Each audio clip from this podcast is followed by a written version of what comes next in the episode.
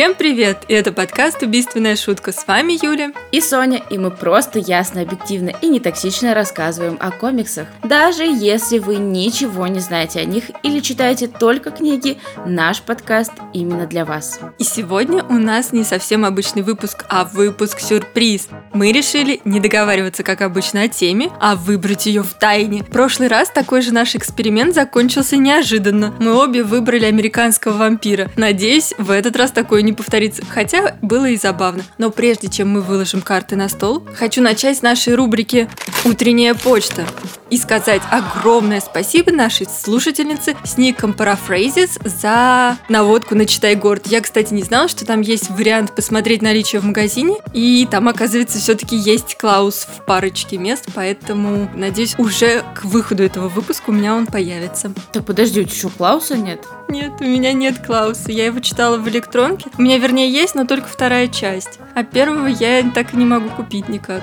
С Клаусом вообще получилось целое приключение.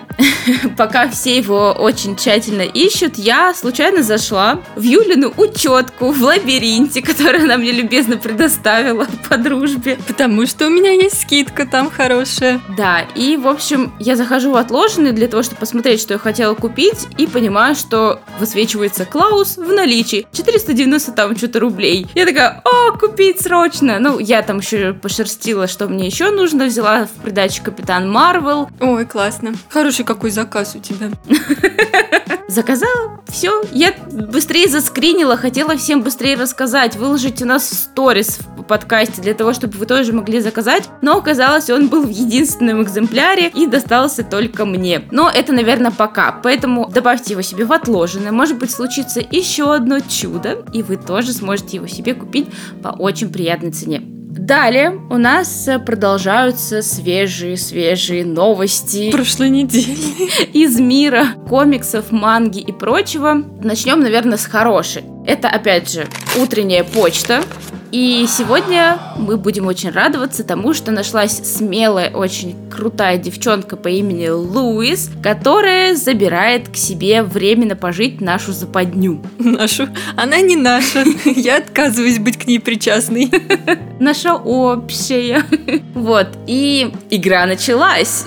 Поэтому мы отправляем на этой неделе комикс Лу. И затем, когда она его прочитает и найдется следующий смельчак, вы напишите нам, пожалуйста, в директ со, со своими координатами, куда отправлять, и Лу отправит вам этот комикс дальше с какими-нибудь приятными штучками. Ой, будет очень интересно узнать ее мнение об этом комиксе. Вдруг он все-таки не такой ужасный, как мне помнится. Ну, на самом деле в этом нет ничего страшного, у всех разные вкусы, поэтому это нормально. Так что тоже набирайтесь смелости, если вы давно хотели его почитать, но не хотели покупать, то мы будем передавать его по цепочке, и в итоге западня будет путешествовать по России или даже по миру. Мне кажется, это будет очень прикольно. Ну а дальше у нас э, менее приятные новости, например, такие как запрет аниме «Тетрадь смерти» и еще некоторых, например, таких как «Эльфийская песня» и другие. Тут интернет взорвался, о боже, как мы будем жить, что же дальше и так далее, но давайте немножко успокоимся и почитаем более внимательно эту новость, потому что ничего плохого не случилось. Запретили данное аниме только на некоторых определенных сайтах, а на других, если вы найдете, а вы по-любому найдете, кто ищет, всегда найдет, вы сможете ее спокойно смотреть. Манги это никак не коснется, манга будет дальше продаваться в магазинах, и вы сможете собрать ее полностью тогда, когда захотите, пока не кончится тираж. А может быть потом его и допечатают, кто знает? Может быть. Мне кажется, тетрадь смерти вообще очень популярна. И от азбуки сейчас выходит э, в красивом издании, такой черный, с черным срезом, очень красивый. Да, очень красивый, правда.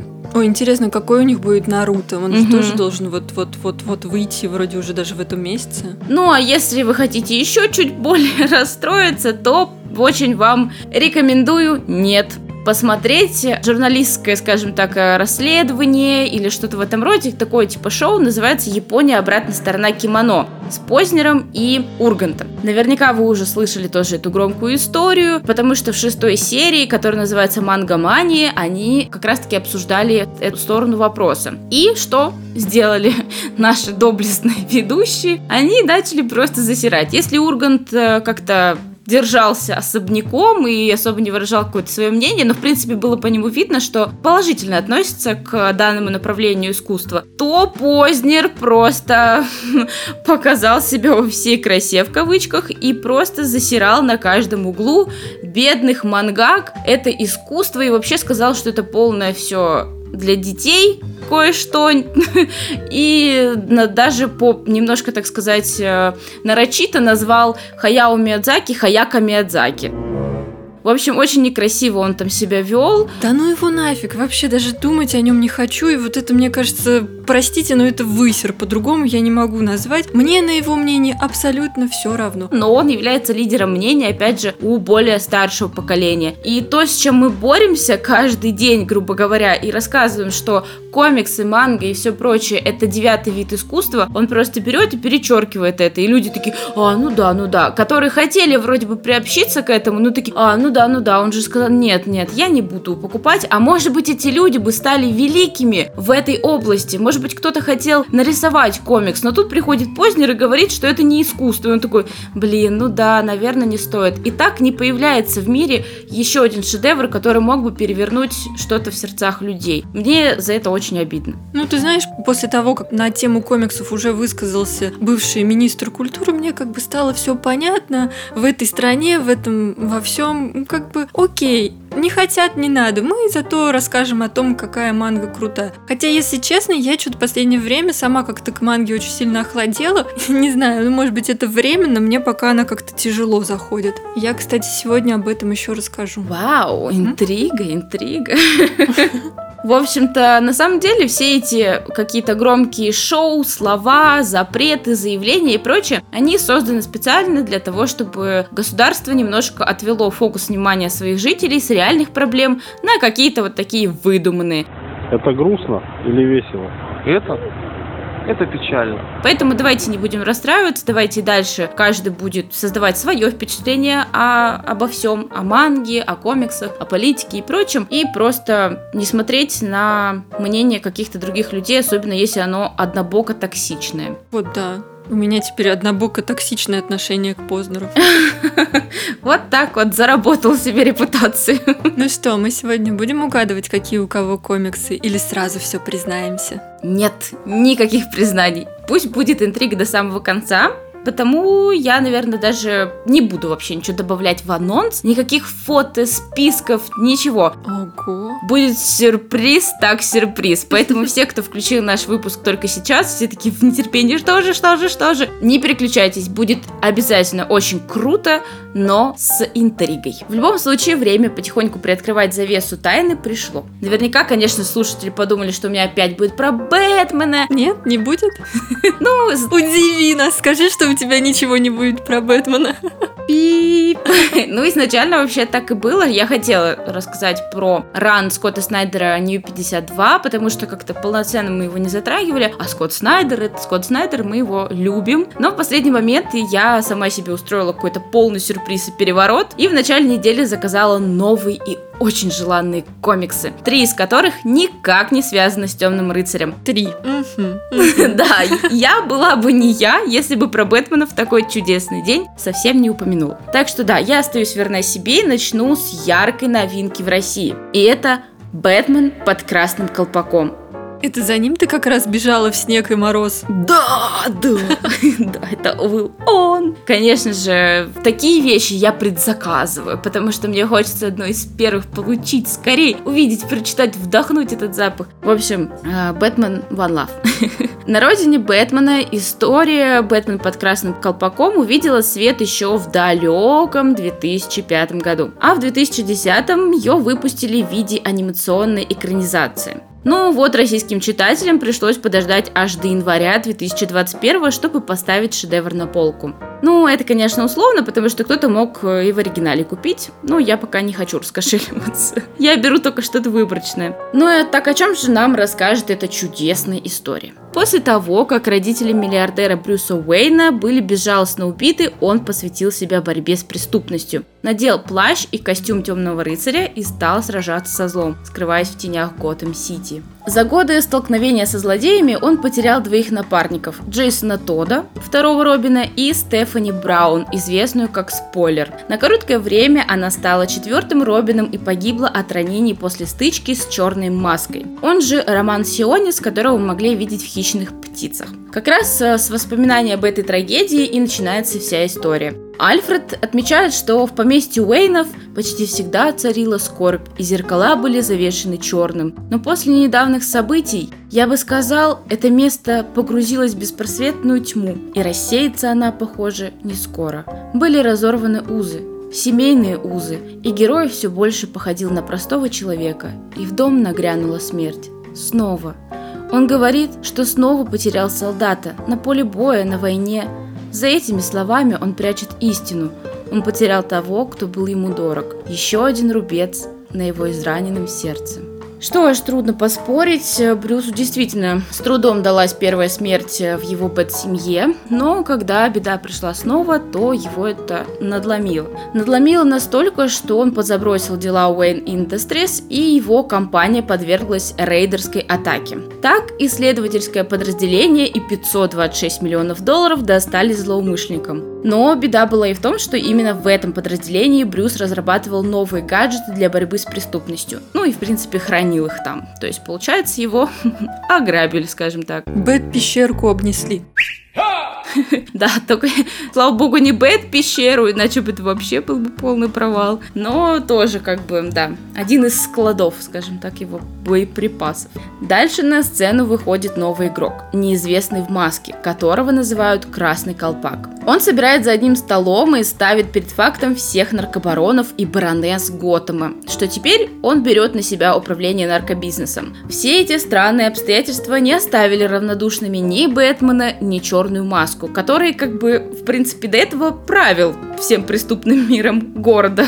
А тут вот такой красный колпак и с какими-то вкусными предложениями для наркобаронов и баронесс. Конечно же, он просто в ярости. Дальше нас ждет очень много красивых качественных файтингов, хитрые коварные планы и очень неоднозначный красный колпак, который одновременно похож на преступника и защитника, и мы все еще не знаем, как к нему относиться. Не думаю, что среди читателей DC Comics э, есть кто-то, кто не знает личности Ред Худа, но на всякий случай не буду спойлерить, просто скажу, что вся эта история посвящена не только раскрытию личности Красного Колпака, но и расследованию того, как вообще он мог появиться и откуда. На мой взгляд, это является самой вкусной и интригующей изюминкой, которая заставляет перелистывать страницу за страницей, не в силах оторваться. Хочу отметить и мастерство автора. Комикс логично простроен, и весь текст читается легко и очень приятно. Мне, правда, не хотелось постоянно... Ну, такое, знаете, бывает, что когда читаешь какой-то комикс, и он жутко тяжело идет, и ты постоянно отвлекаешься на свои мысли, на шум вокруг и так далее. А тут я полностью была погружена в историю, мне совершенно не хотелось от нее отрываться.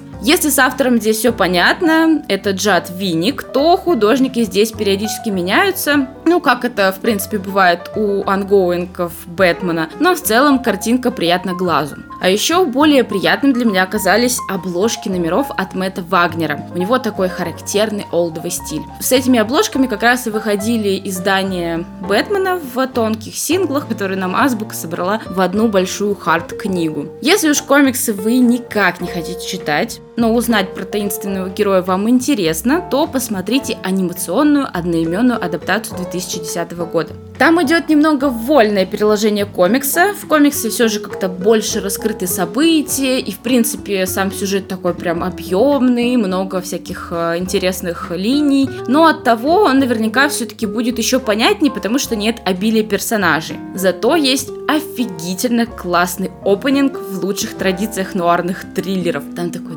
дождь, темнота, в общем, очень красиво. Ну и, конечно же, там есть голос моего любимого Дженсона Эклза, он же Дин Винчестер, и там он озвучивает как раз Красного Колпака. I'm Jensen Ackles, voice of Red Hood in Batman Under the Red Hood. Ух, как это красиво!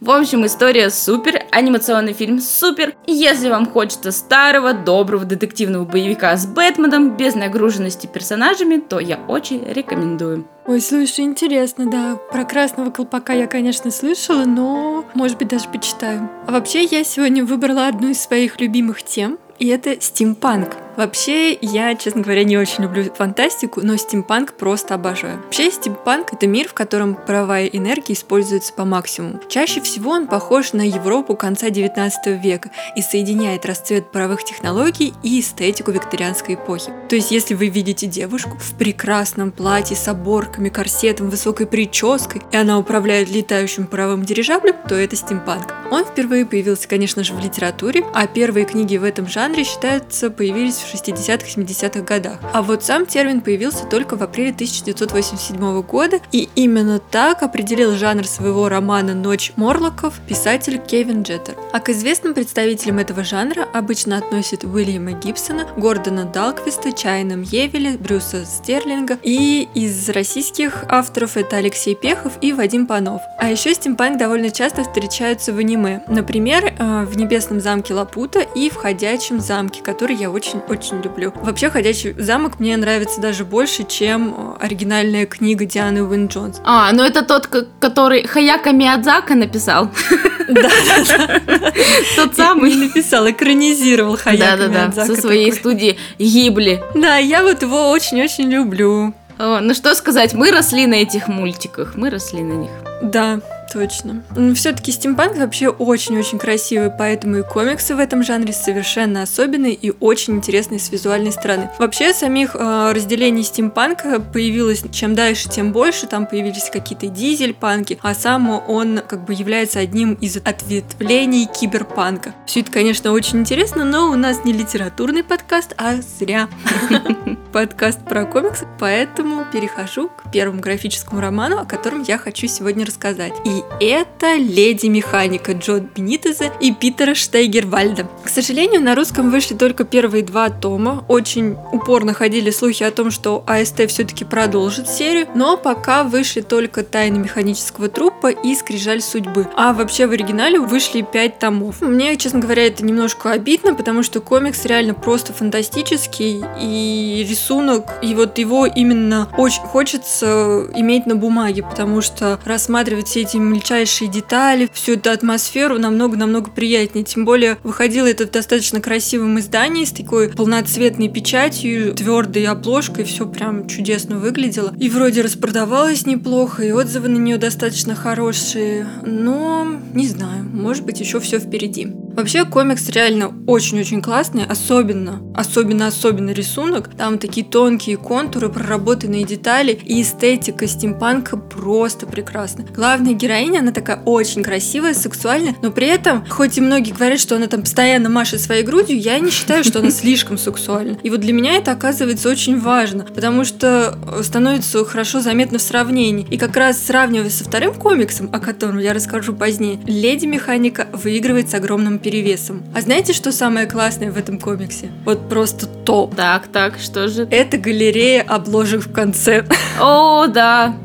Они потрясающие, боже мой, они настолько красивые, сказочные просто. Там главная героиня в разных образах и нарядах. Все великолепно прорисовано, вот прекрасно подобраны цвета. И если вам нужна крутая идея для косплея, то это она. Моя любимая это в мексиканском образе, вот знаете, вот эти маски ко дню всех святых. Ламуэр, да. Да, о боже, это так красиво, не передать словами. Это называется, говорят, что она машет очень часто своей грудью, но мне кажется, что не слишком часто она машет своей грудью. Часто нормально. Да, да. Приемлемое число маханий груди в э, кадре. Я еще хотела сказать про обложки в конце. Это, знаете, это такой это десерт после обеда. Mm-hmm. Это вот такая вот вкусная приятность. Я тоже очень люблю все эти галереи обложек рассматривать. О, мне так нравится, как э, каждый художник по-своему видит э, историю и героев. Это очень круто. Да, и еще мне очень нравится вот галерея обложек. И очень нравится, когда рассказывают, как создавались персонажи, наброски, эскизы какие-то. Вот это тоже очень круто. Какие-то первые версии. А еще обожаю, просто обожаю, но я уже об этом говорила, когда есть фотографии рабочего стола художника, например. О, клево, да. Идеально просто. За это можно скупить все, все бумажные комиксы. Этого, конечно, в электронных версиях очень сильно не хватает. Но вообще что-то мы с тобой увлеклись визуальной составляющей и восхвалением обложек, потому что все-таки сюжет в «Леди Механике» тоже весьма-весьма неплохой. Но, думаю, рисунок здесь все-таки на первом месте был, потому что «Леди Механику» придумал художник Джо Бенитес. Это американский художник мексиканского происхождения, он работал и с Marvel, и с DC, и с Image Comics, а сейчас у него собственная студия, которая выпускает «Леди Механику». А еще они выпускают мерч с ней. О, Решила, что худи с леди механикой в образе вот этой леди смерть мне очень-очень нужна. мы эти э, жертвы маркетинга. Да, сто процентов. Но я очень люблю красивые рисунки красивую вот эту вот визуальную составляющую. Это для меня одно из самых важных в комиксах. Но вернемся все-таки к сюжету. И добро пожаловать в викторианскую Англию, где переплелись наука и магия. Фантастические протезы и странные технологии здесь сочетаются с демонами и тайными обществами. Главная героиня такая авантюристка и немного частный детектив. Ну, вообще, к ней часто обращаются за деликатными расследованиями. И у нее даже есть свой помощник, который как раз отвечает за всякие технические новиночки. И кого-то мне это очень сильно напоминает.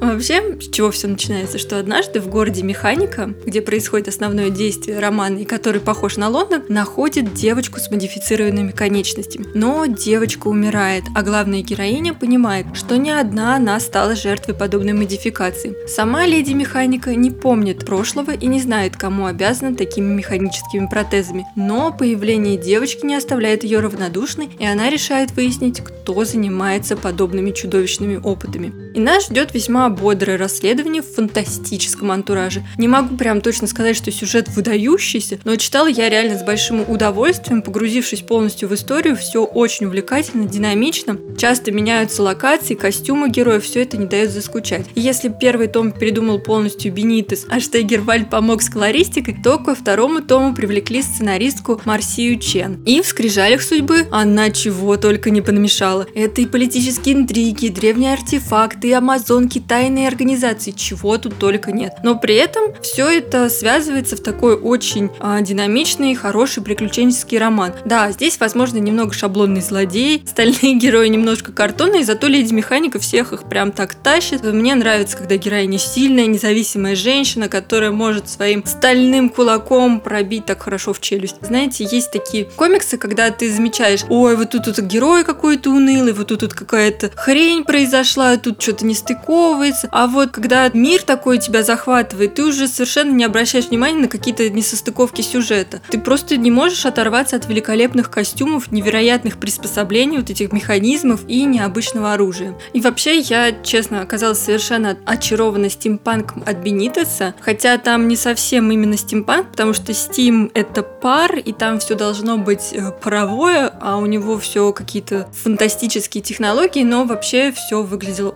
очень-очень красиво. Реально надеюсь на то, что перевод продолжится, и комикс очень хочется рассматривать каждую страницу, все детали костюмов, оружия, механизмов. Художнику удается превосходно все это проработать, поэтому если вы любите стимпанк или хотите его полюбить, вам нравится что-то детективно-приключенческое, то Леди Механика это реально то, что надо. То есть, в принципе, человеку, который еще не пробовал себя в этом жанре, но хотел бы начать, ты можешь порекомендовать эту книгу, правильно? Да, да, сто процентов, потому что она очень... а, у нее такой, знаете, низкий уровень входа, потому что тебе нельзя, не, не обязательно что-то прям такое знать, как-то сильно вчитываться, тебя вот эти приключения, вихрь событий сразу подхватывает и несет по волнам комикса. И можно с удовольствием провести пару часов в компании красивой, модифицированной леди. Класс. Что ж, ну дальше у меня по плану никакого стимпанка и никакого Бэтмена. Серьезно? Без Да. Бэтмена? Да-да. Вообще, я об этой книге, про которую буду сейчас рассказывать, я месяц ходила с мыслями про нее, и временами меня даже аж прям потрясывало от вот этого захлестывающего желания ее купить. Но так как издание это коллекционное, то и стоит она дороже обычного. Поэтому как бы я такая, блин, блин, блин, нужно собраться с мыслями, в общем. Следующая подсказка, что это за книга может быть, что создатели сериала WandaVision вдохновлялись и этой историей тоже. Ну да. Да, вы верно подумали, это Vision, полное собрание. Как я хочу его тоже. Все мы его хотим. Но, но придет тот день и час, когда мы все-таки решимся на него раскошелиться. Потому что в онлайне читать эту прекраснейшую историю я бы точно не хотела. Камильфо заботливо выпустила ее еще и в золотой коллекции Marvel, потому что я помню, насколько что она выходила вроде как в ТПБшках в нескольких частях, а вот есть она еще вот в такой большой, классной золотой коллекции. Это шикарнейшее издание с увеличенным форматом, твердым переплетом, металлизированными вставочками на рисунки и невероятно эстетическим удовольствием. Но Юля знает, у нее есть несколько вроде книг из этой серии, Да, и они вместе на полочке стоят. О, как красиво! очень классная серия. Прям моя О, любимая. как красиво! Все, я пошла заказывать. Мы не будем есть неделю, но зато мы будем читать Вижна. Это мой девиз по жизни.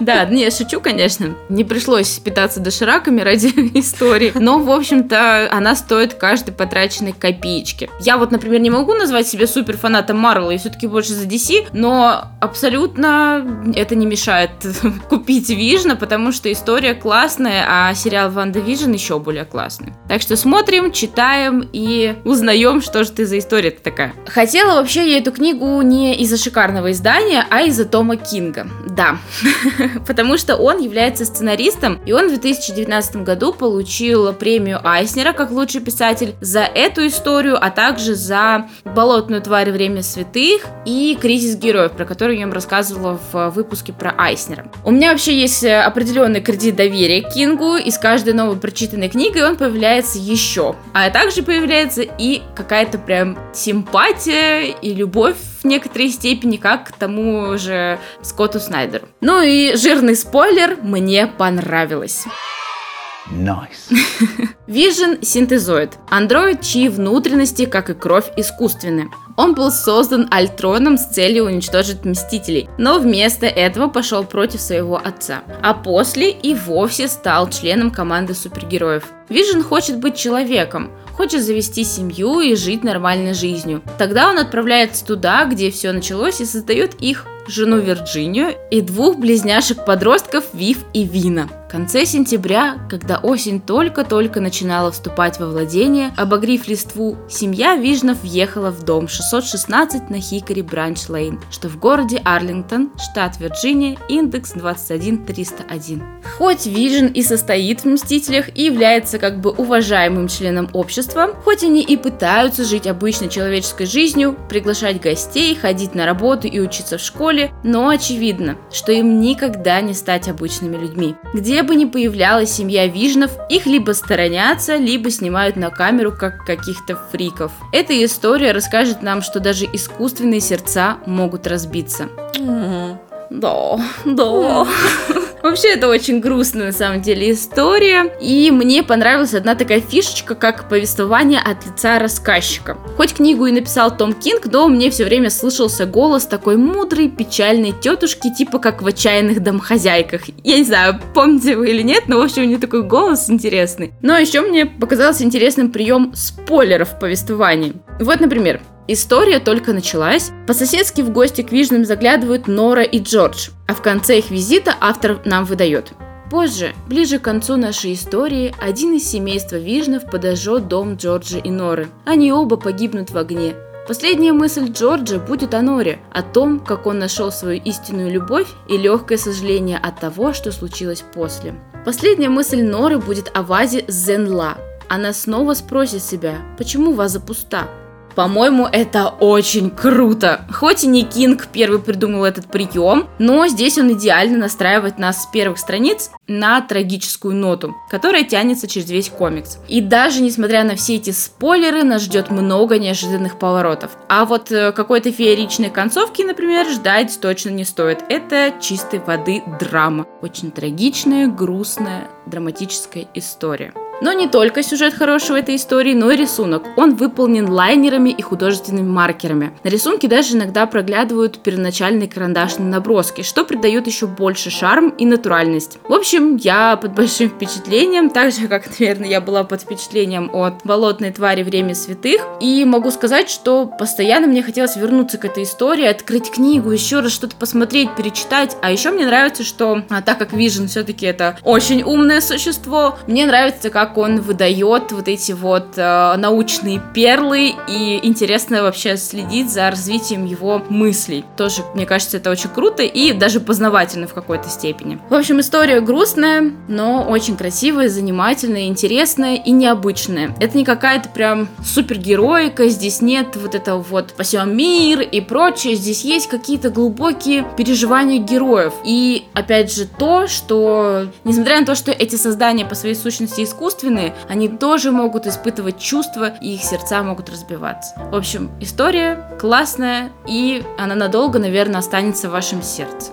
если вы ее прочитаете, и она затронет какие-то фибры вашей души. Ну, прям все, как я люблю. Я вообще давно засматривалась на этот комикс, и теперь точно прочитаю его в самое ближайшее время. Вообще, продолжу я с еще одним комиксом, где стимпанк уже сочетается с фэнтези. И если честно, что-то он мне не очень зашел. Помните, я говорила, что Леди Механика хоть и очень сексуальная, но не чересчур. Так вот, в комиксе я монстр почти все героини чересчур. Каждая первая обладает грудью никак не меньше пятого размера. И хотя этот комикс получил в 2018 году целых пять Айснеров, это Маджори Лью получила лучшего автора за сценарий, Сана Такеда стала лучшим художником и лучшим художником обложки, а также они получили награду за лучшую продолжающую серию и за лучшую публикацию для подростков 13-17 лет. А вот тут, тут у меня огромный вопрос. Они вообще этот комикс-то открывали? Мне интересно, интересно, кто сидел в жюри? Вот мне тоже очень прям волнует этот вопрос. Это действительно загадка. Да, такая большая загадка. Ой, кажется, у меня встал вопрос. Серьезно? Да, у меня эта ситуация вызывает серьезный вопрос. О, точно, у меня тоже встает вопрос. Вопрос меня так и распирает, как стоит. Попробуем решить твой вопрос. Серьезно? Это просто стопроцентный 18+. Не, ну в принципе, если подростки 13-18, то понятно, почему столько премий Айснер. Пубертатный период, кровь играет, все дела. Ну, тут, знаешь, не только по чересчур сексуализации женщин, хотя оба автора женщины, но какие-то героини у них прям максимально сексуальный. Но при этом комикс еще очень и очень жестокий. Здесь пытки, отрубленные головы, кровь, кишки. Все это в таких мрачных, насыщенных тонах и максимально выразительно. Вообще я подумала, что кровь, кишки, мрачняк, отрубленные головы, пытки, все это должно мне отлично зайти. Но что-то нет. Вообще история достаточно сложная, и вот как раз у нее достаточно высокий уровень вхождения. Автор не спешит выкладывать все карты на стол и по одному приоткрывают завесу то на одним кусочком, то то над другим. А если читать невнимательно, как я, наверное, то картинка так и не сложится. И останется нагромождением имен, названий, рас, существ, вот это вот все. Да, в этом мире несколько раз, которые вели жестокую войну. И война буквально вот только что закончилась. И теперь раса людей используют арнаиков в жестоких экспериментах. Арнаики это такая странная достаточно раса существ, они похожи на людей, но являются как бы монстрами. Например, есть э, девочка-лисичка с хвостиком и ушками, или или девочка с кошачьими ушками. И все они, вот я, кстати, не зря говорю ушки, лисички, кошки и вот это вот все, потому что все это максимально кавайно. И в такие большие глаза, все такие прекрасные фигуры, все вот очень похоже на мангу. Но при этом в очень-очень мрачных тонах. Это, знаешь, это Happy Tree Friends, когда такие все милые зверята кромсают и режут друг друга и вырывают кишки. Да, ты знаешь, это, конечно, интересное сочетание, но э, здесь не только они сами по себе милые, но э, сама атмосфера очень мрачная. Вот комикс э, наполнен такими темно-зелеными, черными, коричневыми цветами. Очень атмосферно и очень-очень мрачно. Вообще художника Сана Такеда, по ее словам, вдохновлялась эстетикой Арнуво. И реально это очень чувствуется, как и чувствуется японское влияние. Все героини здесь очень-очень-очень-очень красивые. Прям максимально. А вот героев тут, кстати, практически нет. Что закрепилось за этим комиксом славу феминистического. но мне показалось все с точностью наоборот. И тем не менее, вообще нужно отдать должное мастерству Такеды, потому что она детально прорабатывает костюмы героев, архитектуру. Сами герои очень живые, интересные. Также великолепно прописаны боевые сцены и всякие сцены пыток и всего этого, потому что они максимально насыщенные, потрясающе нарисованы. Но мне не нравится. Не знаю, что со мной не так. Но по мне как-то все это слишком в аниме, но при этом очень мрачное, супер жестоким сюжетом. Не знаю, то ли какой-то диссонанс возникает, то ли что-то еще не могу понять. Может быть, я не смогла погрузиться в эту историю. Опять же, это только лично мое мнение. Вот, например, жюри Айснера и Харви приняло этот комикс на ура. И то же самое с сюжетом. Нас забрасывают в самую гущу событий. Главную героиню, полуволчицу Майку, продают на каком-то закрытом аукционе. Но тут появляются какие-то крутые дамочки, которые оказываются жрицами и забирают ее себе на опыты. Основное повествование мы узнаем как раз именно из флешбеков. Главная героиня сама решает сдаться в плен и преследует какие-то не вполне понятные цели. И как раз вот, вот эти все флешбеки а, нам, в принципе, будут рассказывать, что вообще происходит и зачем. Но все это развивается очень-очень медленно, и большую часть первого тома мы будем такие, а что, где, что вообще происходит? В общем, ничего не понятно. Зато после первого тома и вообще после глав начинают появляться лекции об истории мира, основных расах, религиях, причинах войны, и это, конечно, приоткрывает завесу тайны над миром и делает его немного более понятным. Но вот реально, что нужно героине, ответы на какие вопросы она ищет, нам так просто, конечно, не раскроют. Опять же, здесь поднимается вопрос о том, кто все-таки монстр. Полуволчица Майка с какой-то темной сущностью внутри, или все-таки люди, которые обрекают на страшные муки множество живых беззащитных существ. Но если отбросить все это нагромождение тайн, загадок, то, в принципе, по факту остается довольно-таки простой сюжет, где герой вместе со своим спутником отправляются на поиски разгадки своего прошлого, попутно борясь за справедливость, и вот это вот все создает достаточно линейный сюжет, но со множеством возвращений в прошлое, благодаря этим флешбекам. Конечно, герой будет весь такой непростой, морально неустойчивый, его только его забавный, милый спутник, вот эта девочка-лисичка, не дает ему скатиться в пучину хаоса и разрушений. Серьезно, это очень-очень напоминает мангу. И по сюжету, и по рисунке.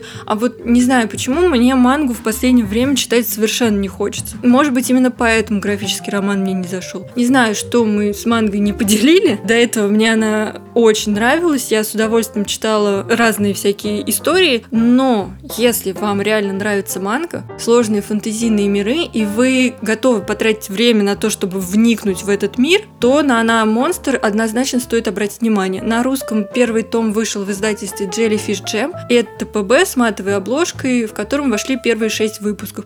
Насколько я знаю, вот в ближайшее время появится уже продолжение неоднозначное у меня впечатление. Конечно, очень проработанный рисунок, очень-очень красивый, но мне не нравится. Не знаю почему, как-то вот. Это нормально, нам же не должны, не обязаны нравиться все истории в мире. Это хорошо. А то я уж такая думала, одной мне тут все время что-то не нравится. Наконец-то Юля сегодня выдала нам целых два графических романа, которые не, не совсем зашли. Это нормально, это хорошо. Не понравилось тебе, может понравиться кому-то. И клево, что на разной аудитории есть э, произведения.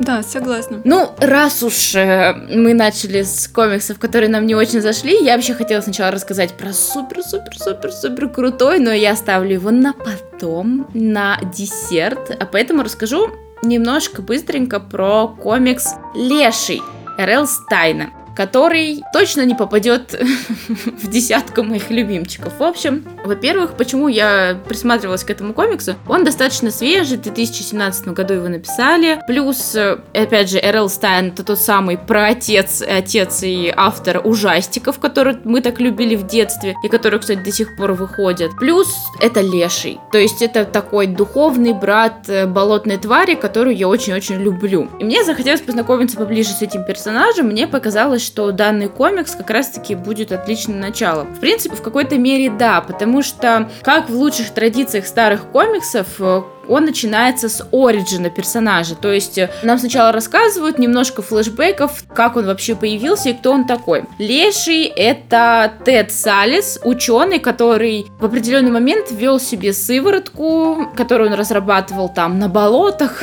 ну, ничего не напоминает, да? Вот. И, в общем, превратился в э, чудовище, монстра болотного которого зовут в оригинале Мэн Син, а на русском нас его называют Леший. Автор вообще его зовет Лешка периодически, что меня вообще просто кринж выбило из колеи. Ну какой Лешка, боже, ну зачем вот это вот? Что точно мне понравилось, это определенно рисунок. Он очень красивый. Здесь э, поработали Пиральта и Розенберг. Ну, придраться сложно. Для комиксов это действительно удачный какой-то рисунок, красивая визуальная составляющая, никаких противоречий или еще что-то. Но вот сюжет немножко подкачал. Все начинается с того, что Леший пробует себя в Голливуде. Он прожил уже какую-то определенную жизнь, да, вышел из болот, и теперь он хочет влиться в общество. Он думает, как бы ему заработать на жизнь, и решается пойти в Голливуд. Там для него создают специальный какой-то сериал, где он главный герой, борется со всякими монстрами. Вроде бы все ничего, но оказалось, что люди в прямом смысле блюют от такого героя.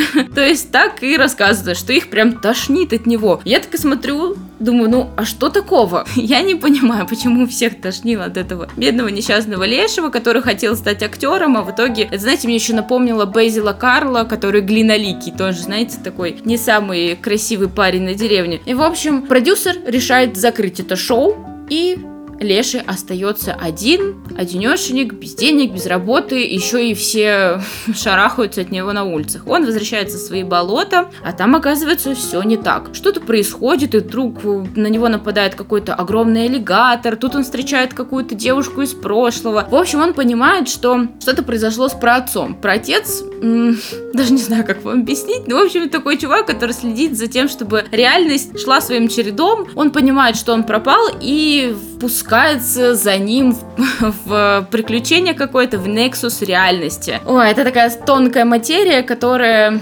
соединяет много-много реальностей в одну, и там можно по ней путешествовать и, соответственно, попадать в какие-то другие миры. И, в общем, так э, Леший попадает в мир, где правит королева Ирена. Она вообще с какого-то непонятного логического объяснения хочет убить этого праотца и заставляет Лешего это сделать. Мне, если честно, мотивация героев показалась просто какой-то очень странной, странный, не очень-то объясненный и так далее. Поэтому дальше я не буду рассказывать вам, чтобы не было какого-то жирного спойлера, но могу сказать точно, что диалоги персонажей и их логические какие-то поступки совершенно пустые и неинтересные для меня. То есть кому-то, да, они могут понравиться и так далее. И меня удивило, что у комикса 16+, стоит отметка, хотя мне он показался очень детским. Вот правда. И сам вот этот вот манера изъясняться героев, какая-то очень такая скомканная, какая-то, не знаю, пустая, короткая, вот это вот все. Мне не хватило какой-то осознанности персонажей. Поэтому,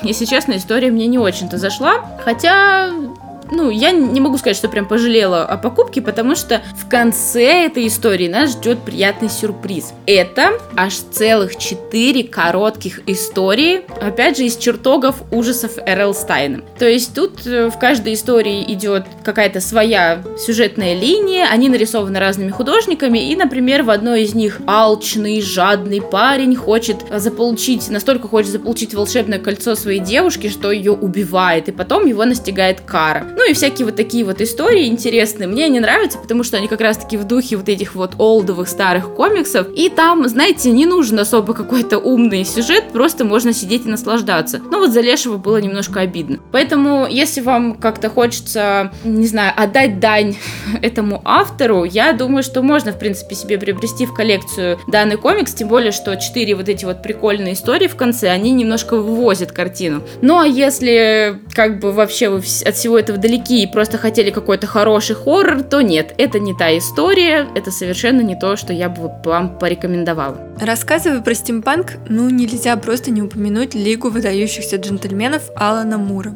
Но я решила оставить его на, на какой-то особый случай. Я вообще люблю все оставлять на особый случай. Поэтому сегодня я порекомендую вам классный графический роман «Тайны часов и ножа». Да, это опять детский комикс. Простите.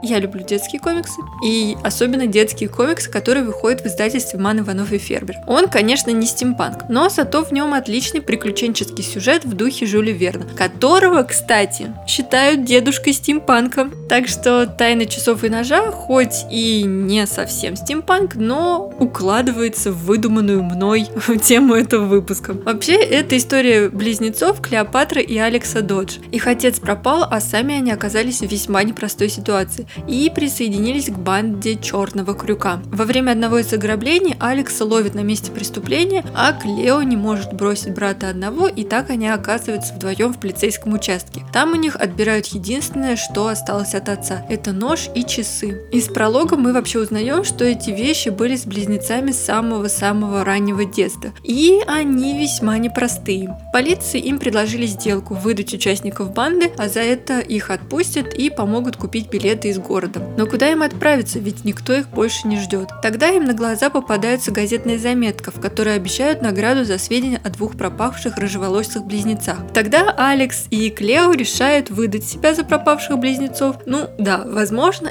это не самая лучшая идея, но им всего 12 лет, поэтому Клео отрезает волосы и они отправляются сначала в Новый Орлеан, чтобы уже оттуда отправиться к миллионеру, который потерял как раз этих близнецов.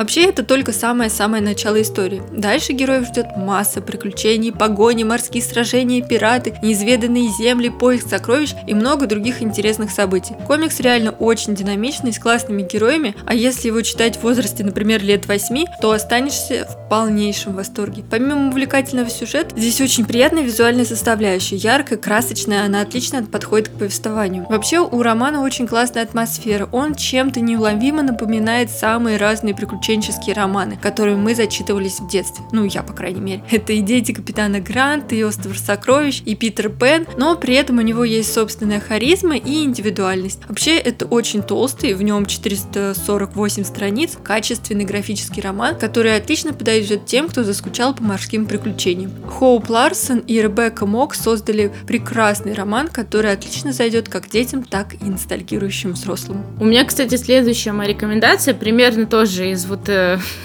между детьми и взрослыми. И хочу порекомендовать вам сегодня очень-очень необычный графический роман. Он однозначно понравится тем, кто только задумывается о чтении комиксов и все никак не может перешагнуть этот порог. Почему я так решила? Потому что графический роман «Дом разбитых сердец Торнхилл» Это и книга, и визуальное искусство в одном. Вообще, у меня сегодня какой-то день разбитых сердец, знаете ли. Просто день разбитых сердец и грустных историй и прочего, и прочего. Настроение на этой неделе было такое, читать вот такие всякие штуки. Для начала я бы хотела рассказать, как у меня просто в реальном смысле упала челюсть, когда я взяла книгу в руки. Это, это просто что-то невероятное. Черный твердый переплет с конгревным тиснением мрачного дома в свете луны, зеркальные серебряные буквы на обложке и форзаце и черный срез. Короче, готы вошли в чат вместе со мной, потому что это просто вау, обожаю вот эти черные срезы. В общем, ты мне продала второй комикс уже. Вот видите, я даже еще не рассказала, о чем он, а насколько важно оформление книги. Вот, вот оно просто подкупает. Нет, правда, действительно очень красивая книга. Я прям сейчас сижу и смотрю на нее. Я каждый раз, э, сколько уже, третий или четвертый день хожу к полке с книгами, чтобы ее потрогать, порассматривать и вот полистать эти странички, хотя я уже прочитала историю, но все равно хочется к ней возвращаться. Создала эту красоту Пэм Смай, а издали в России Репол Классик. Пэм Смай совмещает работу иллюстратора с должностью старшего лектора на курсе иллюстрации в Кембриджской школе искусств. В этом же университете она получила степень бакалавра и магистра детской иллюстрации. И с момента выпуска в 2001 году публиковалась многими английскими издательствами. Пэм живет в Кембридже с мужем Дэвидом Шелтоном, также писателем и иллюстратором, дочерью Милой и псом Барни. Она любит рисовать, читать и смотреть старое кино.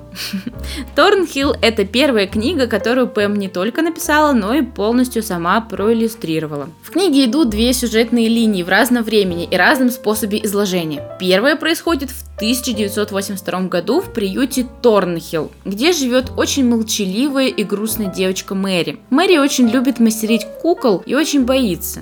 Боится ее, одну из девочек приюта. Вторая линия происходит в наше время в 2017 году в доме напротив заброшенного приюта Торнхилл куда только что переехала девочка Элла со своим отцом. Элла очень любознательная и добрая, она часто видит в окне Торнхилла девочку, с которой хочет познакомиться. Самое необычное, что историю Мэри мы узнаем с помощью ее дневника, то есть обычного текста, а историю Эллы с помощью графического языка. Мы постепенно узнаем, что происходит там и там и смотрим, как медленно эти линии переплетаются. Еще мне нравится, как художница постепенно погружает нас в происходящее. Из крупного плана паучка мы переносимся все дальше, дальше от него, но ближе к панораме дома, а затем и вовсе заглядываем в окно. Каждая мелочь и деталь в рисунке важна, потому что на рисунках нет текста. Это непривычный комикс, это визуальное искусство. Чем-то, кстати, напоминает Тома Агома и его «Через». Только здесь более крупные и монохромные рисунки в черно-бело-серых тонах. Ну и, конечно же, определенный шарм придает и то, что, в принципе, мы с самого начала догадываемся, что будет в конце, но от этого не менее интересно следить за сюжетом. Эта книга вообще идет в разделе среднего школьного возраста и с отметкой 16+, ну, я уверена, что она понравится читателям всех возрастов, которым, как и мне, нравятся грустные, меланхоличные истории. Ну, раз уж у нас сегодня рубрика, в принципе, что почитать и посмотреть, то я воспользуюсь случаем и порекомендую вам одну очень любопытную книгу. И это стимпанк от мастера, которого называют новым странным.